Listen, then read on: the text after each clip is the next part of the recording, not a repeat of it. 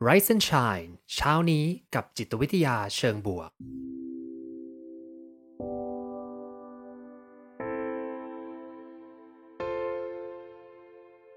สวัสดีครับ ยินดีต้อนรับเข้าสู่พอดแคสต์เพื่อทุกท่าน อยู่กับผม ภูมิธีรพุทธปิติชัด ผมเป็นอาจารย์มหาวิทยาลัย และผู้คลั่งไคล้เกี่ยวกับเรื่องราวของจิตวิทยาเชิงบวก และการนำไปประยุกต์ใช้ในชีวิตประจำวัน รวมทั้งการทำงานในองค์กร เหมือนเช่นเคยนะครับ ผมจะมาส่งกำลังใจให้ทุกท่าน ออกไปทำชีวิตให้น่าใช้ในทุกๆวันกันนะครับ คือหัวข้อวันนี้นะครับก็คือหัวข้อที่ชื่อว่า aging well นะครับ กับเรื่องราวของร้านอาหารบริการโดยเหล่าคุณยายนั่นเองนะฮะ อืมพวกนี้จะไม่ได้มาเป็นแบบทฤษฎีนู่นนี่นั่นเยอะเนาะแต่วันนี้จะเอาเรื่องราวมาเล่าให้ฟังดีกว่านะฮะจริงๆแล้วเนี่ยก็มีเรื่องราวของ aging well เนี่ยเป็นไอเดียทางจิตวิทยาหนึ่งครับ ที่คนส่วนใหญ่เนี่ย ก็เริ่มที่จะพูดถึงกันเยอะ ที่จริง ๆ ผมไม่ได้มีความสนใจในเรื่องนี้ขนาดนั้นตอนแรกนะจนกระทั่งไปเรียนที่ต่างประเทศเนี่ยมีอาจารย์ท่านหนึ่งครับผมเป็นอาจารย์ที่ปรึกษาผมตอนปอโทเขาชื่ออาจารย์จีนนากามูระนะจีนนากามูระเนี่ยเป็นลูกศิษย์ของอาจารย์ชิกเซนมิไฮซึ่งทำเรื่องโฟล์นี่แหละ แล้วก็วนๆกันอยู่ตรงนี้นะแล้วก็เป็นลูกศิษย์ของกันและกันไปกันมานะซึ่งอาจารย์น่ารักมากรอบล่าสุดที่เพิ่งกลับไปเจอเนี่ยก็ไปไปเจออาจารย์ด้วยนะแล้วก็ไปนั่งคุยกันชั่วโมงหนึ่งนะ สนุกมากเลย คืออาจารย์เนี่ยเขาทำเรื่องนี้ครับทำเรื่อง positive aging ก็คือ เราจะแก่อย่างไรให้เราแก่อย่างมีคุณค่านะเออแล้วก็สามารถที่จะเป็นการแก่แบบเชิงบวกได้ด้วยนะ อืม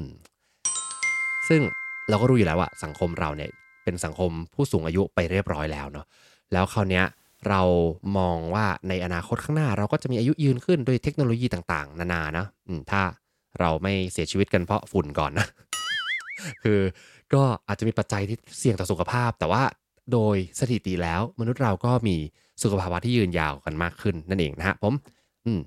ซึ่งวันนี้เดี๋ยวจะมาคุยกันเรื่องนี้แหละว่าเอ๊ะมันมีเรื่องราวอะไรที่สามารถทำให้เรามีสุขภาวะที่ยืนยาวขึ้นได้จากสตอรี่ของร้านอาหารร้านนี้นั่นเองนะครับเอาคุณวันบอกว่าวันนี้ฟังท่านหลังจากหายไปนานขอบคุณมากนะครับ สวัสดีพี่สรานะครับ แล้วก็คุณมอร์นิ่งพี่โจด้วยนะครับผม โอเคงั้นเรามาคุยกันดีกว่านะจริง ๆ ถ้าเราไป คุยตามหลักการทั่วๆไปนะว่าจะทำยังไงให้ aging well เนี่ยคือเอเหมือนกับมีอายุมากขึ้นแล้วมีอายุมากขึ้นอย่างดีนะ มันมี 2 เส้นนะผมว่าเส้นหนึ่งคือมีอายุมากขึ้นแบบสุขภาวะดีมี well being ต่างๆเนี่ยเนาะก็คือรักษาสุขภาวะกายใจต่างๆ อันนี้ทั่วไปเลยนะ จริง ๆ คนทั่วไปไม่ต้อง aging well ก็ได้นะ คนที่แบบเป็นคนหนุ่มสาวยังได้เลยไม่ว่าจะเป็นออกกำลังกายดูแลสุขภาพกาย จัดการความเครียดกินอาหารที่ดีนอนอย่างเพียงพอ อันนี้ทั่วไปมากเลยนะ แล้วก็มีประเด็นที่ 2 คือเรื่องของสังคมแล้วก็สุขภาพจิตทั้งหลายนะ ซึ่งอันเนี้ยมันจะมาที่ positive aging ละคือทำยังไงไม่ให้เราแก่นะ มีสุขภาพดีแข็งแรงนะ แต่ว่าข้างในมันแบบว่ากลวงไปหมดเลยรู้สึกแย่ อันนี้ก็ไม่ดีนะ มันต้องแก่แบบ positive แก่อย่างเอ่อ aging well นะซึ่งสิ่งที่จะต้องทำแล้วก็จำเป็นมาก ๆ เลยครับ ประเด็นนี้มันคือเรื่องของสังคมและคุณค่านะ เคยได้ยินกันไปเรื่องงานวิจัยที่ยาวนานที่สุดของ Harvard ที่บอกว่าเราจะมีอายุยืนยาวได้สิ่งหนึ่งที่สำคัญคือเราต้องมีความสัมพันธ์ที่ดี เพราะว่าความสัมพันธ์ที่ดีนี่แหละมันจะพามาซึ่งกิจกรรมที่ทำให้เรารู้สึกมีคุณค่าในตัวเอง มีคุณค่ากับกลุ่มสังคมกับผู้อื่น รู้สึกเชื่อมโยงกันนะแล้วก็เห็นคุณค่าของตัวเองมากขึ้น พอพอเราอายุมากๆแล้วครับบางที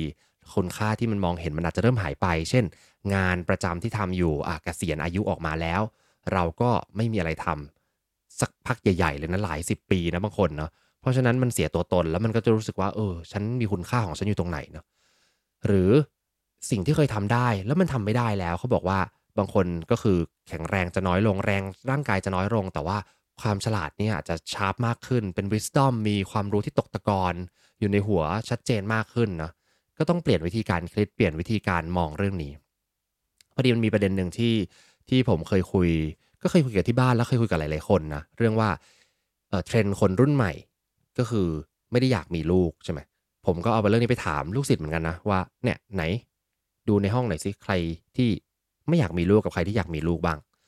ก็มีคนยกมือประมาณสักคนที่อยากมีลูกนะเออไม่ไม่สิคนที่ไม่อยากมีลูก เพราะว่าคนที่อยากมีจะไม่ยก มันจะเขินๆนะก็ปีสามปีสี่ประมาณนี้นะเริ่มจะทำงาน ก็ประมาณสัก 80%นะที่บอกว่าไม่ได้อยากจะมี แต่เข้าใจว่าโอเค เด็กก็ยังเด็กอยู่นะ แต่ถ้าไปถามในรุ่นเดียวกันประมาณรุ่นผมเนี่ยนะสามสิบกลางกลางๆนะต้นต้นๆกลางกลางๆนะเขาก็จะบอกว่า เออก็ไม่นะหรือบางคนก็เปลี่ยนใจนะ บางคนแบบตั้งใจมากเลย สุดท้ายแบบเปลี่ยนใจแทบไม่ทันมาเจอฝุ่น ก็มีหลายปัจจัยครับที่ทำให้คนไม่ได้อยากมีลูกนะคราวนี้ยคำถามที่ตามมาก็คือ เอแล้วอย่างนี้เนี่ยใครจะเป็นคนสร้างสังคมให้กับเรานะคือเราบอกว่าสังคมไทยเมื่อก่อนจะอยู่กันแบบว่า เป็นครอบครัวใหญ่แล้วเราก็จะดูแลกันไปมานะ แล้วก็พอมีอายุมากขึ้นก็จะมีคนคอยดูแลเรา คือไอ้ดูแลทางกายไม่เท่าไหร่หรอกมันจ้างได้เนาะแต่ว่าดูแลทางใจเนี่ยสิเนาะคือเข้าใจเลยในความเป็นห่วงของบรรดาผู้ใหญ่หลาย ๆ คนที่เห็นทิศทางว่าเออพอไม่มีลูกเนี่ยเราจะมีใครที่มาดูแลเราเป็นคนที่สร้างสังคมให้กับเรายังไงบ้าง อันนี้นี่แหละที่น่าห่วง วันนี้ครับผมมีทางออกอันหนึ่งที่น่าสนใจที่น่าจะทำได้นะเป็นไอเดียคล้ายๆ กับที่เพื่อนของผมกับผมคุยกันไว้นะคือเพื่อนที่อเมริกาเนี่ยคือทุกคนเนี่ยไม่ได้เป็นกลุ่มใหญ่ แล้วก็หลายคนบอกอยากมีลูกตอนหลังก็คือไม่อยากมีละคราวนี้ก็เลยคุยกันว่าเออเนี่ยถ้าเกิดว่าแก่นะเราก็จะไปซื้อเป็นบ้านทาวน์เฮาส์หรือบ้านใหญ่ๆ อะไรสักอย่างอยู่รวมกันนะผมก็เลยบอกเออเนี่ยช่วยติดผมไปด้วยคนหนึ่งนะไปอยู่ที่อเมริกาเดี๋ยวจะขอ ไปซักผ้าถูบ้านก็ได้เดี๋ยวจะไปอยู่ด้วยนะ ก็บอกเพื่อนเวลานั้นเด็กสักหกสิบเจ็ดสิบปี ถ้ายังอยู่วันหกสิบเจ็ดสิบปีอาจจะนานไปนะก็เป็นวิธีการสร้างกลุ่มสังคมได้เหมือนกัน คราวนี้เรื่องราววันนี้มันเกี่ยวข้องยังไงกับ aging well นะ คือผมจะพาทุกคนนะครับไปที่รัฐนิวยอร์กนะครับ รัฐนิวยอร์กที่ Staten Island นะครับผม Staten Island เนี่ยก็อยู่ไม่ไกลจาก นิวยอร์กซิตี้มากนะนิวยอร์กซิตี้ก็คือเป็นแมนฮัตตันเป็นเกาะเล็กๆนะอันนี้เป็น Staten Island ก็คือเป็นเกาะอีกฝั่งหนึ่งนะครับอยู่น่าจะโซนเท่าที่ผมเข้าใจจะโซนเฉียดๆมานิวเจอร์ซีย์หรือเปล่านะซึ่งโซนเนี้ยครับผมก็ไม่ได้เป็นโซนที่แบบโอ้ทุกท่านจินตนาการถึงนิวยอร์กตึกใหญ่อะไรอย่างงี้นะมันก็คือเป็นเมืองเมืองหนึ่งในรัฐนิวยอร์กนะครับนิวยอร์กเนี่ยรัฐใหญ่มากมีตั้งแต่ตึกสูงแบบ คนแออัดกันอย่างที่เราเคยเห็นในหนังนะแล้วก็มีเมืองเล็กๆ แบบบัฟฟาโลอะไรอย่างเงี้ยนะเล็ก ๆ ไม่มีอะไรเลยนะก็มีหลากหลายคราวนี้ครับมันมีร้านอาหารอยู่ร้านหนึ่งที่เป็นร้านที่ popular มากจนคนเนี่ยต้องมารอคิวครับ รอคิวกันแบบว่า ถ้าเอาง่ายๆว่าถ้าไป walk in เนี่ยอาจจะไม่ได้กิน ต้องใช้เวลาประมาณสัก 2 อาทิตย์ในการจอง คือร้านอาหารดูแสนธรรมดาโลเคชันก็ไม่ค่อยเจ๋งเท่าไหร่เลย เป็นร้านที่ ออเป็นตึกตึกหนึ่งนะแล้วก็พอเข้าไปเนี่ยโอ้โหทำไมคนเยอะขนาดนี้นะแปลกใจหลายๆคนอาจจะตั้งคำถามนะว่าเออทำไมอะทำไมถึงมีคนสนใจเยอะเป็นร้านมิชลินหรือเปล่าเฮ้ยก็เปล่านะราคาเด็ดหรือเปล่า ราคาก็กลางๆนะความแปลกใหม่หรือเปล่า เอก็ไม่นะรสชาติก็คงเป็นรสชาติที่น่าจะหาได้เหมือนกันกับร้านอาหารดีๆหลายที่เนาะสิ่งที่ทำให้ดึงดูดคนทั้งหลายที่ ทำให้เกิดความสนใจและคนอยากจะเข้ามาเนี่ยครับมันไม่ใช่อาหารอย่างเดียว หรือมันไม่ใช่ราคาความแปลกหรือสถานที่นะแต่มันคือเรื่องของคนทำฮะอืมคนทำเหล่านี้คือใครนะเวลาเข้าไปในร้านครับ ก็จะเจอคนที่เป็นเหมือนกับเชฟแล้วก็ผู้ที่ทำอาหารเนี่ยเป็นคุกเป็นเชฟทั้งหลายนะเป็นผู้หญิงประมาณสักสิบกว่าคนนะครับผมแล้วก็ทำอาหารอย่างมีความสุขเนาะซึ่งร้านเนี่ยครับชื่อร้านว่า e n o t i c a Maria นะ e n o t i c a Maria ก็น่าจะเป็นภาษาอิตาเลียนนะครับ ผมพูดอิตาเลียนไม่ได้ก็สำเนียงแปลกๆหน่อยขออภัยนะ e n o t i c a Maria เนี่ยเป็นร้านที่อยู่ใน Staten Island ที่นิวยอร์กครับผมแล้วก็เหล่าเชฟของบรรดาบรรดาเชฟในร้านเนี่ยผู้หญิง 10 กว่าคนเนี่ยเขาจะถูกเรียกว่าเป็น nonnas of the world นะ nonna of the world nonna เนี่ยภาษาอิตาเลียนก็จะแปลว่า คุณยายคุณย่าอาม่าทั้งหลายนะก็คือเป็นนอนหน้านอนหน้าเนี่ยลูกๆเขาจะเรียกว่านอนหน้า ซึ่งก็คือเป็นผู้หญิงมีอายุก็อาจจะเป็นคุณย่าคุณยายของใครบางคนจริง ๆ นะแล้วก็จะเห็นมีหน้าตาหลากหลาย หลากหลายเชื้อชาติมารวมตัวกัน แล้วก็มาทำอาหารเป็นบริการของเขาที่จะมาเสิร์ฟอาหารให้กับผู้คนก็อย่างเช่นมีคุณย่าคนหนึ่งชื่อคุณมาเรียเจียเลนเจียลาเนล่านะครับผม คุณย่าเนี่ยมีมีอินสตาแกรมตัวเองมีช่องทางโซเชียลแล้วก็บางคนนะ พอมาดูว่าวันนี้คุณย่าจะมาหรือเปล่า ถ้าเกิดว่าคุณย่ามาเรียไม่มาเนี่ยก็จะไม่ไป จะไม่ไปกิน คือรอเจอรอเจอเป็นเหมือนเซเลบนะเออ ก็เวลาเธอทำเนี่ยก็จะเป็นอาหารร้านอาหารเนี่ยเป็นร้านอาหารอิตาเลียนครับต้องบอกก่อนก็คือจะก็จะใช้ถ้าเวลาทำแบบเป็นราวิโอลี่เส้นสดใช้มือนะทำรากูทำซุปต่างๆ เป็นต้นตำรับจากอิตาลีเลย เธอมีอายุมากแล้ว ก็อาจจะสัก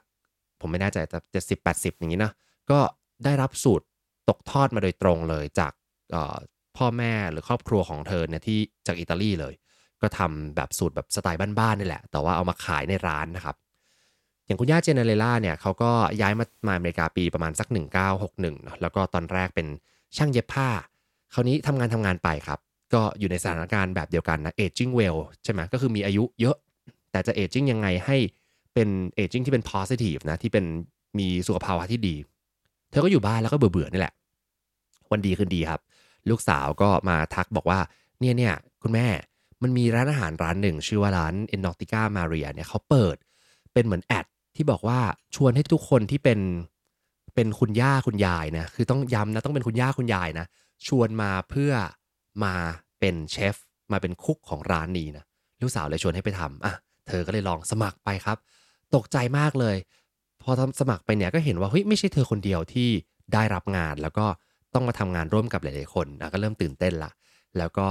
ได้มาเป็นหนึ่งในเชฟของร้านร้านนี้นั่นเองนะฮะอืมคราวนี้ถ้าให้ทุกคนจินตนาการของคุณย่าเจรเลล่าเนี่ยก็เธอจะเป็นผู้หญิงตัวเล็ก ๆ ครับ ตัวไม่สูงมากประมาณสักร้อยห้าสิบเซนเนาะแล้วเวลาที่จะปีนขึ้นไปบนเอ่อตัวตัว ชั้นวางต่างๆ หรือจะแค่ขึ้นไปถึงเตาเนี่ย ก็ต้องใช้เก้าอี้นะในการที่จะวางแล้วก็ปีนขึ้นมานะแต่เธอก็จะแบบว่ามีความแอคทีฟมากวิ่งไปวิ่งมา มีการแบบโหถ่ายเซลฟี่กับพนักงานถ่ายเซลฟี่กับคนที่เป็นลูกค้ามากินอาหารของเธอด้วยนะเธอมีความสุขครับแล้วเธอก็รู้สึกว่าเออเธอชอบอาหาร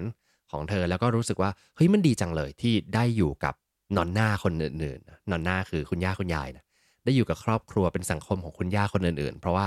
ตอนนี้ก็เริ่มที่จะมีอายุเยอะแล้ว เริ่มคนในชีวิตก็เริ่มห่างหายกันไปนะ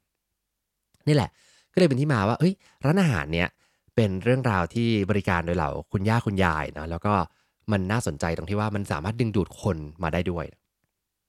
คราวนี้ผมคุยมาถึงตรงนี้ครับ แน่นอนก็ดูเป็นไอเดียเป็นโมเดลที่ดีนะ สมมติว่าเรามีอายุมากขึ้น เราอาจจะหากิจกรรมที่สามารถสร้างรายได้อะไรบางอย่างได้นะแล้วก็เป็นที่รวมคนที่มีอายุไว้ด้วยกัน ที่อาจจะคิดหรือชอบอะไรประมาณเดียวกัน แล้วมาทำอะไรสร้างสรรค์เหมือนกัน คือพอมองเรื่องของผู้สูงอายุเนี่ยบางทีเราจะมองว่าอ๋อมันก็อยู่บ้านพักคนชราไหมนะต้องให้คนช่วยเหลือตลอดเวลาเออแต่บางมุมในยุคนี้ถ้าเราแข็งแรงกันมากขึ้น เราอาจจะทำอะไรกันได้ ร่วมกันเนาะแล้วก็สร้างรายได้สร้างเป็น business model อะไรขึ้นมานะน่าจะดีเหมือนกันนะผมว่า แล้วก็ยังสร้างให้เขาเกิดความรู้สึกถึงคุณค่า เกิดความรู้สึกในสังคมนี้ได้ด้วยนะคราวนี้เล่ามาถึงขนาดนี้ครับ อยากจะชวนคุยถึง คนที่เป็นเจ้าของร้านนิดนึง คือที่มาที่ไปของร้านเนี่ยมันต้องไม่ธรรมดาใช่ไหมเวลาที่ทำไมจ้างเชฟหนุ่มสาวเนี่ยทำไมไม่จ้างนะทำไมมาจ้างเชฟที่เป็นแบบนอนหน้าเป็นอาม่าเป็นคุณย่าคุณยาย เรื่องราวของเจ้าของร้านนะครับ เจ้าของร้านแน่นอนว่าเป็นเหมือนกับชาวอิตาเลียนนะที่อพยพมาก็แต่น่าจะเกิดที่อเมริกาครับ ชื่อคุณโจสการาเวล่านะครับนามสกุลก็รู้เลยว่าเป็นอิตาเลียนนะฮะอย่างคุณโจเนี่ยก็มาเปิดร้านตอนแรกก็ตั้งชื่อ นี่แหละเอนอกติก้าเนี่ยแหละมาเรียเนี่ยเขาบอกว่าตั้งใจจะตั้งเป็นชื่อที่ให้เกียรติคุณแม่ของเขานะคือเรื่องราวก็คือว่าคุณโจเนี่ยครับผมเขาก็ไม่ได้ทำงานที่เป็นสายเชฟเลยนะ คุณโจทำงานเป็นสายเป็นเหมือนทำงานที่ Port Authority ก็คืออารมณ์แบบกรมขนส่งบ้านเราเนาะคือทำงานเกือบ20 ปีในในที่เป็นอะไรก็ไม่เกี่ยวกับเชฟเลย ไม่เกี่ยวกับร้านอาหารเลย ไม่เคยทำ business ด้านนี้มาก่อน ทำก็คือทำเป็นเหมือนกับอารมณ์กึ่งกึ่งรับราชการกึ่งทำงานในบริษัทที่เป็นที่ดูแลเรื่องขนส่งของโซนนั้นเนาะก็ทำมาเสร็จปุ๊บแล้วก็เกษียณมาก็อายุเกษียณเสร็จปุ๊บก็อยู่บ้านแล้วก็มานั่งคิดสิ่งที่เขาต้องเจอคือแน่นอนพอเขาอายุมากขึ้นครับ คนในชีวิตเขาก็ค่อย ๆ หายไป อย่างคุณพ่อคุณแม่เขานะหรือว่าคุณย่าคุณยายเขาเนี่ยก็เสียไปทีละคน ซึ่งในสมัยก่อนเขาก็บอกเขาชอบมากเลยตอนที่อยู่บ้านเนี่ย คุณย่าคุณยายชาวอิตาเลียนเนี่ยก็จะมีสูตรแบบพาสต้าเด็ด ๆ แล้วก็จะชอบมาทำอาหารครับ แล้วก็ทำให้เขากิน ซึ่งไม่ได้เปิดร้านนะ แค่กินกันเองเนี่ยก็รู้สึกอบอุ่น รู้สึกว่าเฮ้ยมันได้เติมเต็มชีวิตอะไรบางอย่าง อยู่ดีชีวิตนั้นก็ค่อยๆ กร่อนไปหายไปเพราะคนในชีวิตค่อย ๆ เสียไปทีละคน ตอนนี้เขาก็เป็นคนที่อาจจะอายุมากที่สุดในครอบครัว ก็เลยเป็นเพนพอยอย่างหนึ่งว่าเอ๊ะจริง ๆ แล้วเนี่ยเหมือนกับมันมีอะไรที่ขาดหายไป มันมีอะไรที่ในชีวิตที่กำลังโหยหาความเป็น ความเป็นโฮมี่ความเป็นบ้านๆครอบครัวนะเขาก็เลยตัดสินใจแล้วโอเค งั้นลองมาเอาเงินที่เป็นเงินขายที่ของคุณแม่เนี่ยที่หลังจากคุณแม่เสียชีวิตไปขายที่มาได้ ก็เลยเอาเงินเนี่ยครับมาซื้อตึกตึกหนึ่งใน Staten Island ในรัฐนิวยอร์กแล้วก็คิดว่าโอเค งั้นฉันจะตั้งร้านอาหารที่นี่แหละ แต่จะเป็นร้านอาหารที่ไม่ได้เป็นร้านอาหารธรรมดา คืออยากจะตั้งไว้เพื่อ tribute ให้กับ ผู้หญิงคนสำคัญในชีวิตไม่ว่าจะเป็นคุณแม่ คุณย่าคุณยายของเขานะ ที่เสียชีวิตไปแล้วก็เป็นคนที่ทำให้เขาได้เติบโตมาทุกวันนี้ เลยเปิดรับสมัครเลยครับ เปิดรับสมัครใหญ่เลยว่าโอเคงั้นฉันจะรับสมัคร ตอนแรกตอนแรกรับเฉพาะคนอิตาเลียนนะเพราะว่าอยากทำร้านอาหารอิตาเลียนก็ต้องต้องเป็นคนอิตาเลียนนะเออก็ขอคนอิตาเลียนที่มีอายุมากเป็นคุณย่าคุณยาย เปิดไปเท่านั้นแหละ ไม่กี่วันครับโหคนแห่กันมาสมัครนะฮะแล้วสุดท้ายก็ได้คัดเลือกมาจนได้ คนเริ่มต้นมากลุ่มหนึ่งรวมถึงคุณย่ามาเรียที่บอกเนี่ยนะครับ ก็เปิดร้านมาได้ตั้งแต่ปีรู้สึกว่า 2007 นะครับ 2007 ทำมาสักพักหนึ่งแล้วนะ แล้วก็คนแห่กันมาเรื่อยๆ เริ่มมาเรียนรู้ เริ่มมาอยากมาเจอเชฟอยากมาเจอคุกนะคือ ไม่ใช่แค่มาอยากกินอาหารอย่างเดียวอะคืออยากจะมาเจอคุณย่าคุณยายทั้งหลาย แล้วก็มาทักทายพูดคุยกันเหมือนเป็นบ้านที่อบอุ่นหลังหนึ่งคราวนี้ทำไปสักพักครับ ก็เริ่มมี คนที่มาสมัครที่มาจากเชื้อชาติอื่น เช่น มาจากญี่ปุ่นบ้างนะ มาจากบราซิลนะ มาจากเปรูนะ คุณโจก็เลยบอก เอ้ยทำไงดี ก็อยากจะทำให้ที่เนี่ยมันไม่ใช่ที่ที่แค่แบบคนอิตาเลียนเท่านั้นนะ เพราะทุกคนก็คงอยากจะต้องการความสัมพันธ์แล้วก็ชุมชน และในพื้นที่เนี้ก็มีคนหลากหลายเลยทีเดียวนะในในรัฐนิวยอร์กก็เลยตัดสินใจว่าโอเค งั้นจะเปิดเป็น 2 ครัวนะ อ่า เจ๋งนะ เปิดเป็น 2 ครัวคือยังไงครับ ครัวแรกเนี่ยเป็นครัวมาตรฐานเป็นครัวอิตาเลียน อันนี้ก็จะเป็นพวกแบบพาสต้าเออพูดแล้วก็หิวแล้ว ตอนนี้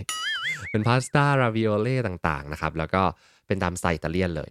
ส่วนอีกครัวหนึ่งจะเป็นครัวหมุนครัวหมุนก็คือ วันนั้นสมมติว่ามีใครมาที่เป็นนอนนามีคุณย่าคุณยายจากชาติอื่น ๆมา เราจะเปิดเป็นครัวพิเศษเกิดขึ้นอืมเช่น เนี่ยมีคุณคุณยายคนหนึ่งก็เป็นคนญี่ปุ่นนะ คนญี่ปุ่นเนี่ยก็ทำอาหารญี่ปุ่นได้เก่ง แล้วก็เลยมีสามารถมีเมนูที่สามารถสั่งได้คือ สั่งเมนูอิตาเลียนพื้นฐานได้ หรือจะสั่งเมนูพิเศษของวันนี้ เช่นเป็นเมนูแบบซูชิหรือเป็นพวกแบบอ่าอะไรอ่ะก็พวกปลาดิบต่างๆ หรือเป็นเบนโตะอะไร box ของเขานะก็ทำขึ้นมา ซึ่งก็เจ๋งดีนะ มันก็แปลกๆหน่อยก็คือ มีอิตาเลียนแล้วก็ไปรวมกับอะไรก็ได้สักอย่างหนึ่งสั่ง mix กันได้ ซึ่งผมว่าถ้าเป็นร้านอาหารทั่วไปอะก็คง ทำไม่ได้หรอก เพราะว่ามันโฟกัสไม่ชัด target มันไม่เคลียร์คือถ้าฟิวชั่นก็ต้องฟิลไปเลยบอกว่าฟิลอันไหนเนาะแต่ว่าอันเนี้ยที่เขาทำได้เพราะเขาไม่ได้ขายแค่อาหารนะผมว่าเขาขายในเรื่องของความรู้สึกขายในเรื่องของความสัมพันธ์ สังคม คุณค่าความหมาย บางทีอาหารของบางคนผมก็อาจจะไม่ได้ดีเวอร์ขนาดนั้น แต่พอมันมาด้วยความรักอยากที่จะดูแลเป็นเหมือนครอบครัวเป็นเหมือนบ้านเนี่ย มันเหมือนได้เติมเต็มหัวใจของคนที่มาด้วยทีเดียวเนาะ นี่แหละครับก็เลยขยายเกิดขึ้น ตอนจะเปิดไปเปิดมาตอนหลังก็เลยขยายเป็นหลากหลายเชื้อชาติละ แล้วก็มีคนที่เป็นเชฟที่เป็นนอนหน้าเนี่ยที่เป็นคุณย่าคุณยายเนี่ยเข้ามากันเยอะมากเลย มีอาร์เจนตินาเปรูเปอร์โตริโกอิตาลีเยอรมันนะครับกรีซโปแลนด์นะศรีลังกา ก็มีนะฟิลิปปินส์ก็มีนะฮ่องกงอินเดีย ไต้หวันอียิปต์นะครับผมแต่ยังไม่มีคนไทยนะฮะคือใครที่อยากจะ aging well นะมีสุขภาพที่ดีแล้ว อยากจะไปทำงานในครัวไทยของร้าน Enoteca Maria ที่นิวยอร์กนะก็เชิญสมัครไปได้นะครับ อาจจะเป็นจุดขายใหม่ของร้านนะอ๋อนะคืออันที่น่าน่าสนใจก็คือมีมีผู้หญิงชาว เป็นคุณยายชาวญี่ปุ่นคนหนึ่งครับ คุณยูมิโคมัตสึไดระนะครับผม คุณยูมิเนี่ยก็ไม่ได้มีหลานของตัวเอง ก็คือพูดง่ายๆว่าไม่ได้เป็น ไม่ได้เป็นคุณยายจริง ๆ ก็คืออยู่เป็นผู้หญิงคนหนึ่งที่มีอายุเนาะแต่ก็รู้สึกชอบนะ เวลามีคนมาเออเรียกคุณยายยูมิ คุณ nonna ยูมินะรู้สึกว่าทุกคน friendly มากเลย คือพอพอรู้ไงว่านี่เป็นเชฟของร้านนี้ก็เรียก nonna หมดเลย nonna ไม่ว่าคุณจะมาจากชาติอะไรก็คือเป็นคุณยายคุณยาย ก็บอกว่าเออทุกคน friendly มากเลย รู้สึกว่าเหมือนเป็นครอบครัว ครอบครัวใหญ่ ซึ่งก็มาทำอาหารอยู่เรื่อยๆ เหมือนกัน ซึ่งเนี่ยครับพอทั้งหมดทั้งมวลพอมารวมกันเนี่ยคุณโจที่เป็นเจ้าของร้านก็ reflect อย่างหนึ่งว่าเอ้ยจริง ๆ แล้วอะสิ่งที่เขาตามหาที่มันหายไปเนี่ย มันได้กลับมาเติมเต็มแล้ว แม้ว่าคนเหล่านี้จะเป็นคนที่เขาไม่เคยรู้จักมาก่อนเลย แล้วก็เป็นคนที่ไม่ใช่คนในครอบครัวเขา ซึ่งมันจะมาแทนคนในครอบครัวเขาไม่ได้หรอก เพียงแต่ว่ามันเป็นเหมือนครอบครัวอีกประเภทหนึ่งที่ทำธุรกิจร่วมกันที่มาร่วมกันเพื่อสร้างสิ่งดี ๆ ให้กับลูกค้าแล้วก็สร้างความสัมพันธ์ที่ดีต่อกันด้วยเนาะคือเชื่อเถอะว่าคุณยายหลายๆคนบางทีก็เหนื่อยนะ แต่ว่าพอมารวมกันที่ร้านเนี่ยก็มานั่งเมาส์มอยพูดคุย แล้วก็ทำอาหารไปด้วยกันเฮ้ยมันก็สนุกนะแล้วมันก็เติมเต็ม มันก็เลยกลับไปตอบโจทย์ที่บอกเงี้ยครับผมว่าจริง ๆ แล้วการที่เราจะเอจจิ้งเวลหรือการที่เราจะแก่อย่างมีคุณภาพเนี่ยเรื่องของสุขภาพร่างกายแน่นอนมันต้องมาก่อนไม่งั้นทำอะไรอย่างนี้ไม่ได้เนาะพอดูแลสุขภาพร่างกายได้ดีแล้วเนี่ยมันจบแค่นั้นไม่ได้ positive aging หรือว่าการที่เราจะมีอายุมากขึ้นไปเป็นแบบเชิงบวกนะจะต้องหาได้ว่าสังคมของเราคือตรงไหน อะไรเป็นสิ่งที่เราให้คุณค่าแล้วเราใช้คุณค่าของเราได้ในทุกๆวันได้หรือเปล่า หรือบางทีเราบอกเฮ้ยอาจจะไม่ได้เก่งเรื่องการทำอาหารอะไรมากนะ แต่เราไปรวมอยู่ใน community นี้ไปเสิร์ฟก็ได้หรือไปสร้างบรรยากาศต่างๆ ก็อาจจะทำให้เรารู้สึกเป็นส่วนหนึ่งของพื้นที่นี้เหมือนกัน อันหนึ่งที่ผมคิดว่าน่าเป็นห่วงในในอนาคตข้างหน้านะคือ คนยุคใหม่อาจจะด้วยโควิด disruption หรืออะไรก็ตามนะครับ คือเหมือนโดน เปลี่ยนวิธีการคิดมาโดยเฉพาะพอออนไลน์มัน available ทุกอย่างก็ประชุมกันออนไลน์ ทุกอย่างจัดทำในออนไลน์ได้หมดเลย ซึ่งมันก็ดี เพียงแต่ว่าไอ้สัมผัสของคนที่ได้มาเจอกันมี energy บางอย่างที่มาสัมผัสกันเนี่ย บางทีมันอาจจะหายหายไปนะวันก่อนที่คุยกับลูกศิษย์ในที่ปรึกษาคนหนึ่งบอกว่าเนี่ยทุกอย่างดีหมดเลยนะ แต่ตอนนี้รู้สึกว่าเหมือนคุยกับเพื่อนแล้วมันยังไปไม่สุด เหมือนมันลงไม่ได้ลึกไม่ได้ไม่เหมือนเพื่อนสมัยตอนเรียนมัธยม ตอนนี้รู้สึกเหมือนแบบ รู้จักคนเยอะนะ แต่ว่า ไม่ได้เข้าไปสนิทกันจริง ๆ ไม่รู้จะทำยังไง เนี่ยผมก็เลยตั้งสมมติฐานว่าเออจริงๆมันอาจจะเป็นที่เราไม่ได้มาเอาตัวมาอยู่ด้วยกันเยอะขนาดนั้นนะแล้วความสัมพันธ์มันก็ค่อย ๆ จางลงไปหรือเปล่า แน่นอนว่าพออายุมากขึ้นนะครับผมในในยุคที่มันมีดิจิตอลเต็มไปหมดเลยอ่ะผมว่าคนอาจจะรู้สึกเหมือนกับว่าเฮ้ยฉันยัง connect กับเพื่อนอยู่ผ่านไลน์ก็ดีนะหรือ connect กับเพื่อนอยู่ผ่านการที่ได้คุยกันบ้างนานๆที่เห็นในโซเชียลมีเดียซึ่งมันก็จะเป็นเทรนด์อย่างนั้นแหละ